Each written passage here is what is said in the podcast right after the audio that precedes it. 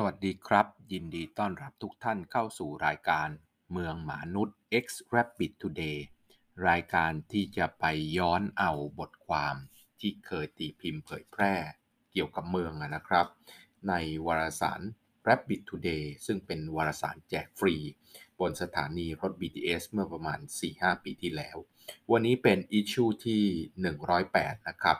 วันที่ 14 พฤศจิกายน 2018 ครับคราวนี้เป็น episode ที่ 11 นะครับ ภายใต้หัวข้อ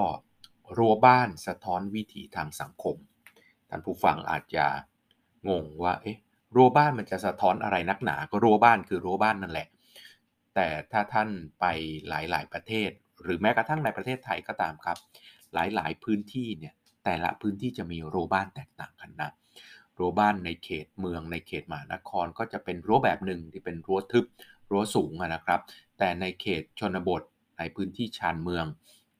ก็อาจจะไม่มีรั้วหรือว่าเป็นรั้วแบบชั่วคราว หรือรั้วแบบที่สร้างด้วยวัสดุที่ไม่คงทนนัก ในเมืองนอกนะครับที่เราเคยเห็น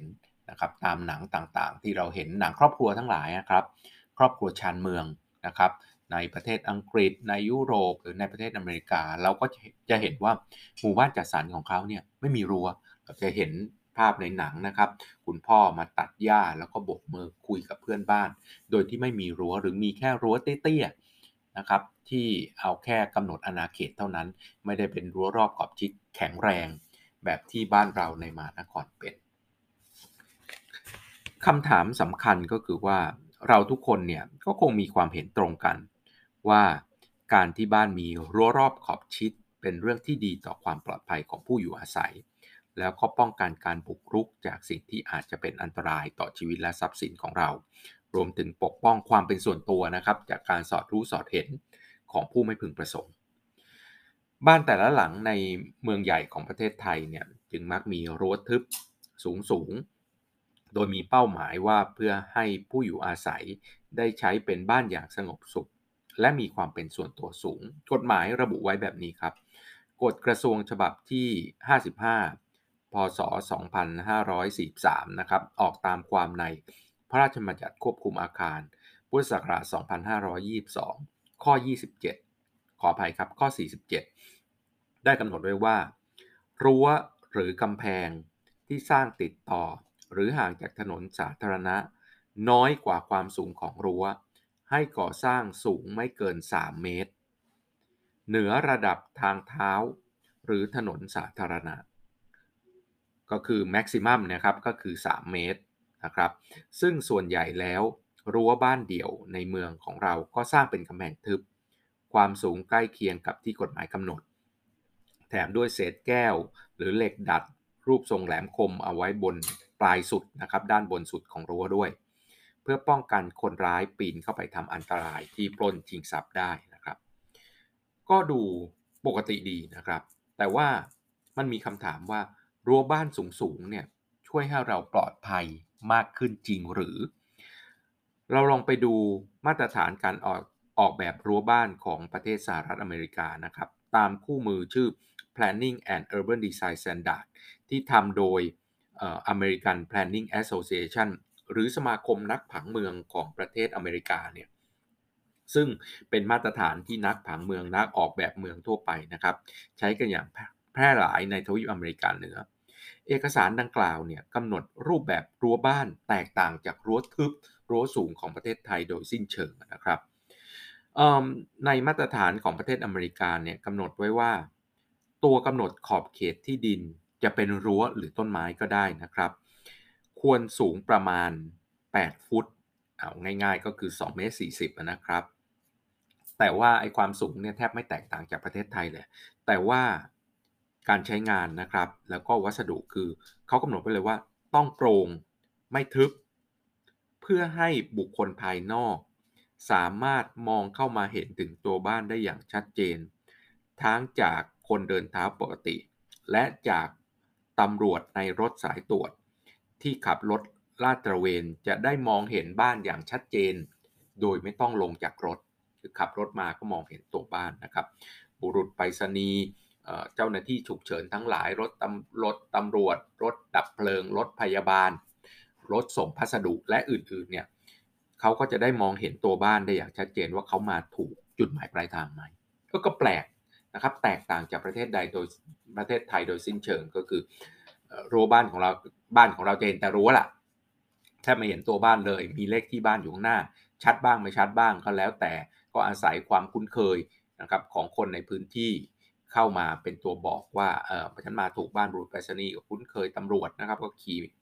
ขี่มอเตอร์ไซค์ผ่านอยู่ตลอด ก็พอจะคุ้นเคยถึงจะรับรู้ได้ แต่คนไม่คุ้นเคยนี่ก็หาบ้านยากอยู่ นอกจากมาตรฐานของความโปร่งแล้วนะครับ ต้นไม้ที่อยู่ติดรั้วนอกเขตแปลงที่ดินนะครับรั้วนอกเขตแปลงที่ดินเนี่ยอาจจะมีการปลูกต้นไม้ซึ่งนะครับ ดูแลโดยเจ้าของบ้านด้วยนะครับ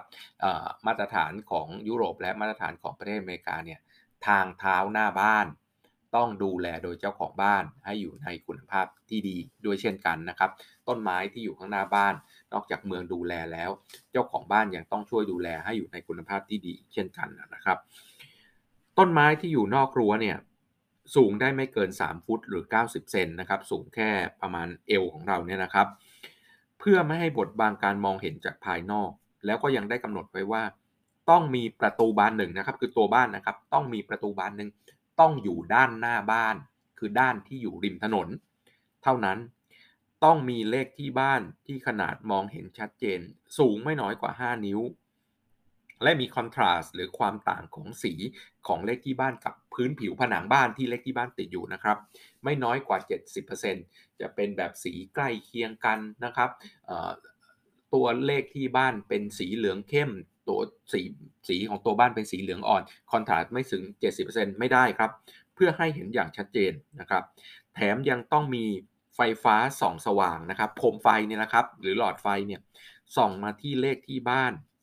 เพื่อให้คนข้างนอกมองเห็นได้ชัดเจนในเวลากลางคืน เมื่อเกิดเหตุอะไรก็ตามนะครับ เจ้าหน้าที่ก็สามารถมาช่วยเหลือถึงสถานที่ได้อย่าง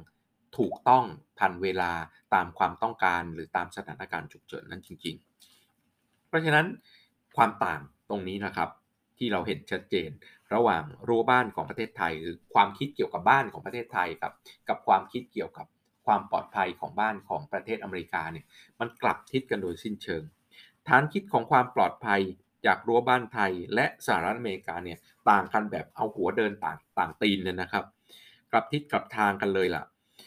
คนไทยคิดว่าบ้านทั้งตัวบ้านและที่ดินโดยรอบตัวบ้าน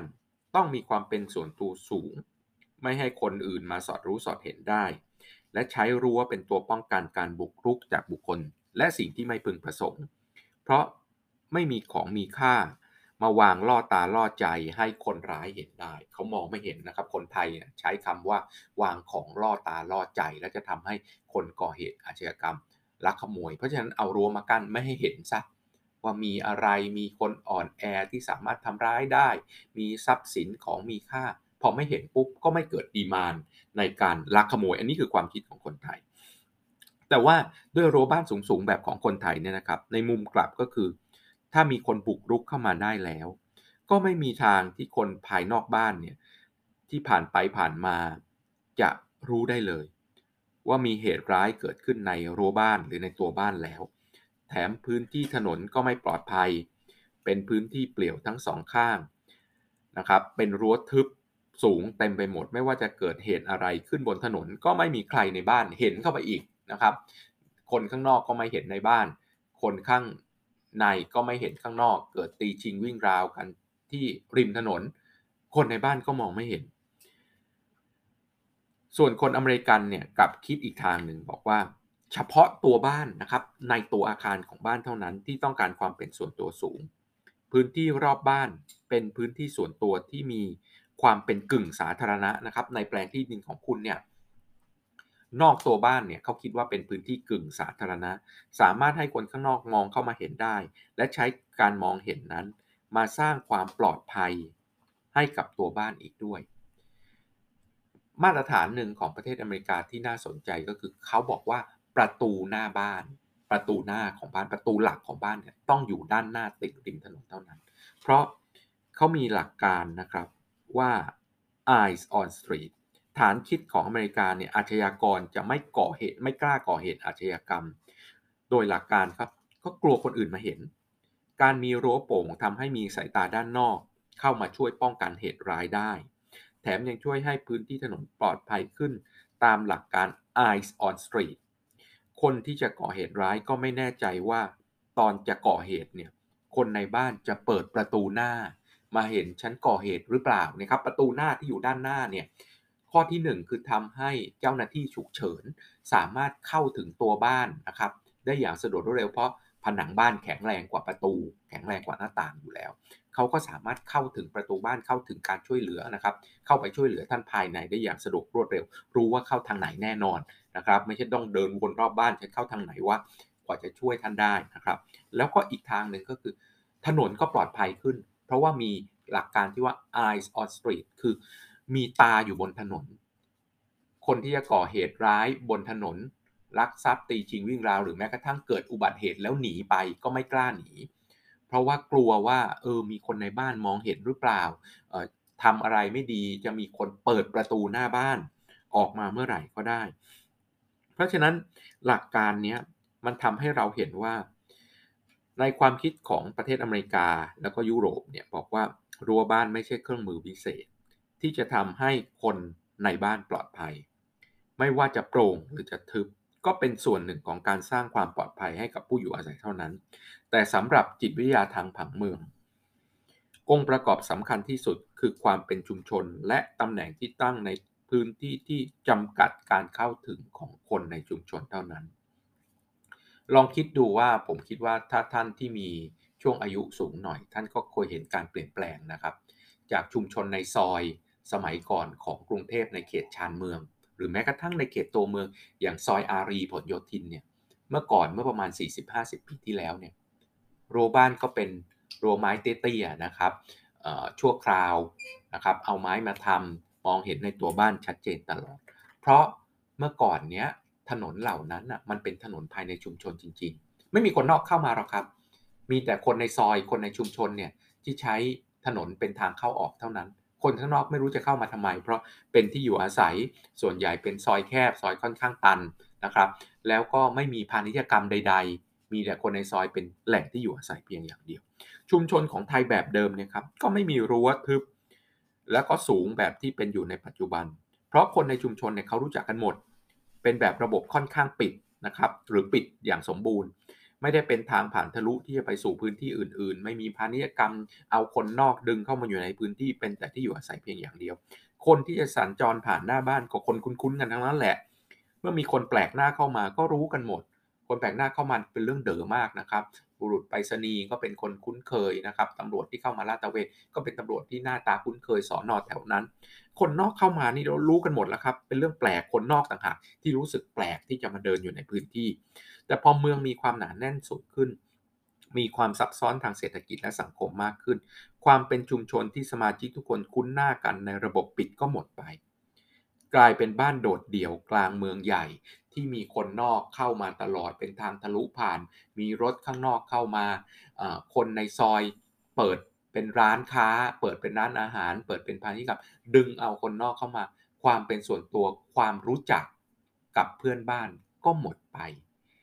พราะความไม่เป็นส่วนตัวเกิดขึ้น ไม่รู้สึกปลอดภัยกับถนนหน้าบ้านไม่เป็นส่วนหนึ่งของชุมชนแล้ว ก็เป็นเรื่องสามัญปกติปกติวิสัยของมนุษย์ครับ ที่ต้องเอาส่วนทึบส่วน ป้องกันการมองเห็นจากคนที่ไม่รู้จักมาป้องกันตัวเองไว้ เพราะฉะนั้นรั้วบ้านแบบไหน ก็ได้สะท้อนว่าบ้านของเรานะครับ กลายเป็นบ้านโดดเดี่ยวกลางเมืองใหญ่ที่ต้องสร้างรั้วทึบ เพื่อเป็นกรอบล้อมตัวเองจากสังคมภายนอกที่แปลกแยกหลากหลาย ไม่เป็นส่วนตัวของเรานั่นเอง ดังนั้นรั้วบ้านจะเป็นแบบไหน ก็สะท้อนวิถีทางสังคมของคนในพื้นที่ ชุมชนของประเทศอเมริกา ชุมชนที่เป็นหมู่บ้านจัดสรรเขาก็เป็นเหมือนเราสมัยก่อนแหละครับ คนที่จะเข้ามาในชุมชนหมู่บ้านจัดสรรก็เป็นคนภายในชุมชนเท่านั้น เราจึงมีถนนนะครับแบบที่แบบที่เป็นภาษาฝรั่งเศสว่า cul-de-sac ก็คือถนนปลายตันนะครับ เข้าไปแล้วก็ต้องวนกลับมาที่เดิมสำหรับ พื้นที่ภายในชุมชน หมู่บ้านจัดสรรของเราก็เป็นแบบนั้นครับถนนสายประธานของหมู่บ้านจัดสรรเข้าซอยไปก็เป็นซอยตันนะครับ มีแต่คนในซอยเท่านั้นที่ที่ใช้แล้วก็ย้อนกลับมาทางเดิม ดังนั้นหมู่บ้านจัดสรรของประเทศไทยนะครับ ในยุคหลังๆ จึงมีข้อกำหนดของหมู่บ้านจัดสรรชัดเจนว่าห้ามทำพาณิชยกรรมนะครับแน่นอนการออกแบบหมู่บ้านหมู่บ้านจัดสรรเป็นซอยตัน มีพิยามอยู่แล้ว นะครับแล้วก็ห้ามทำพาณิชยกรรม ห้ามจดทะเบียนตัวของบริษัทภายในพื้นที่ห้ามเป็นร้านค้าห้ามเป็นร้านอาหาร เพื่อให้มีความปลอดภัยและมีความน่าอยู่เป็นชุมชนของการพักอาศัย ภายในชุมชนที่แท้จริง รั้วของหมู่บ้านจัดสรรจึงไม่ต้องเป็นรั้วทึบนะครับเป็นรั้วเตี้ยๆที่ไม่ได้ต้องการปกป้องตัวเองจากคนนอกที่ไม่รู้จัก แต่ว่านั่นก็แค่หมู่บ้านจัดสรรพื้นที่ข้างนอกของเรา นะครับ มีคนนอกผ่านไปผ่านมา ยังต้องมีรั้วทึบต่อไปนั่นเอง ก็ย้ำอีกทีครับว่าความทึบและการออกแบบสิ่งที่ป้องกันความเป็นส่วนตัวกับพื้นที่ส่วนรวม เป็นตัวสะท้อนวิถีของคนในประเทศและในเมืองนั้นนั่นเอง วันนี้ต้องขอลาไปแค่นี้กับเมืองมนุษย์ X Rabbit Today และกับผมในมนุษย์หมาป่า แล้วพบกันใหม่ในเอพิโซดต่อไป วันนี้ลาไปแค่นี้ สวัสดีครับ